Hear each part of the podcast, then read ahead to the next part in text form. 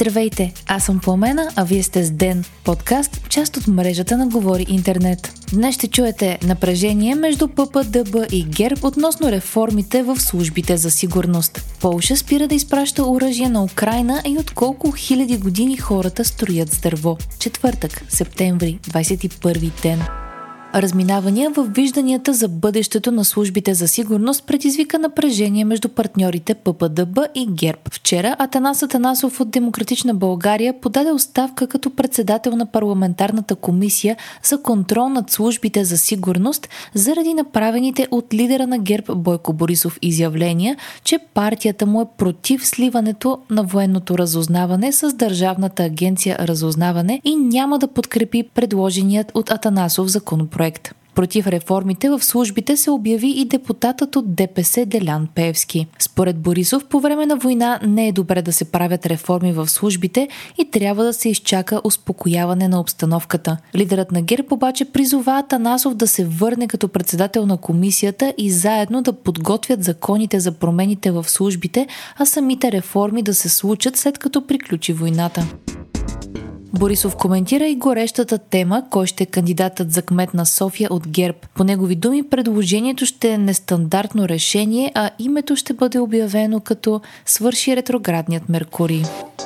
Напрежението между Полша и Украина, породено от вноса на зърно, се засилва. Варшава е един от най-отявлените поддръжници на Киев във войната с Русия, но полският премьер Матеуш Моравецки обяви, че Полша вече няма да предоставя оръжие на Украина. Моравецки допълни, че в момента страната му се въоръжава с по-модерни оръжия, за да стане една от най-могъщите сухопътни армии в Европа и това е причината да спре износа на оръжия за Украина. Тази стъпка обаче идва точно в разгара на дипломатическият спор за зърното, който ескалира в последните дни по време на Общото събрание на ООН. По време на речта си за ООН, президентът на Полша Анджей Дуда коментира темата за зърното, като сравни Украина с отдавник. Украинският му колега пък каза, че политическият театър около темата само помага на Русия. Припомняме, че Полша, Унгария и Словакия решиха да затворят границите си за украинско зърно миналата седмица. В Полша и в Словакия предстоят избори и според анализатори темите за зърното и за износа на оръжие ще се използват както от настоящите управляващи, така и от опозицията.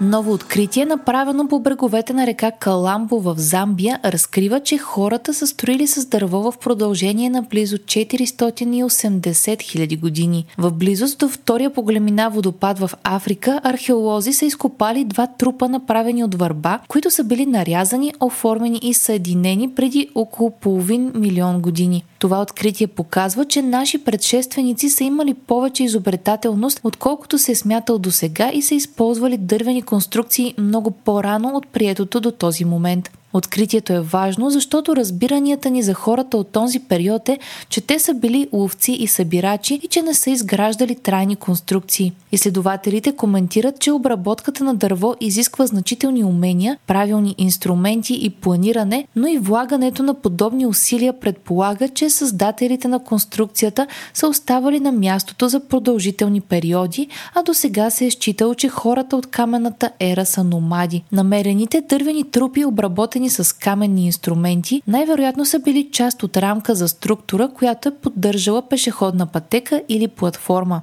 Тя пък може да е служила за съхранение на дърва за огрев, инструменти, храна или като основа за колиба. Все неща противоречащи на разбиранията, че хората по това време са обикаляли пейзажа, ловувайки и събирайки ресурси, казва един от водещите археолози и автор на изследването. Дървесината е нетрайна и това е причината археолозите да нямат добра представа как е била използвана от хората във времето. Вие слушахте подкаста Ден, част от мрежата на Говори Интернет. Епизода подготвих аз, Пламена Крумова Петкова, а аудиомонтажа направи Антон Велев. Не изпускайте епизод на Ден. Абонирайте се в Spotify, Apple iTunes или някое от другите подкаст приложения, които използвате.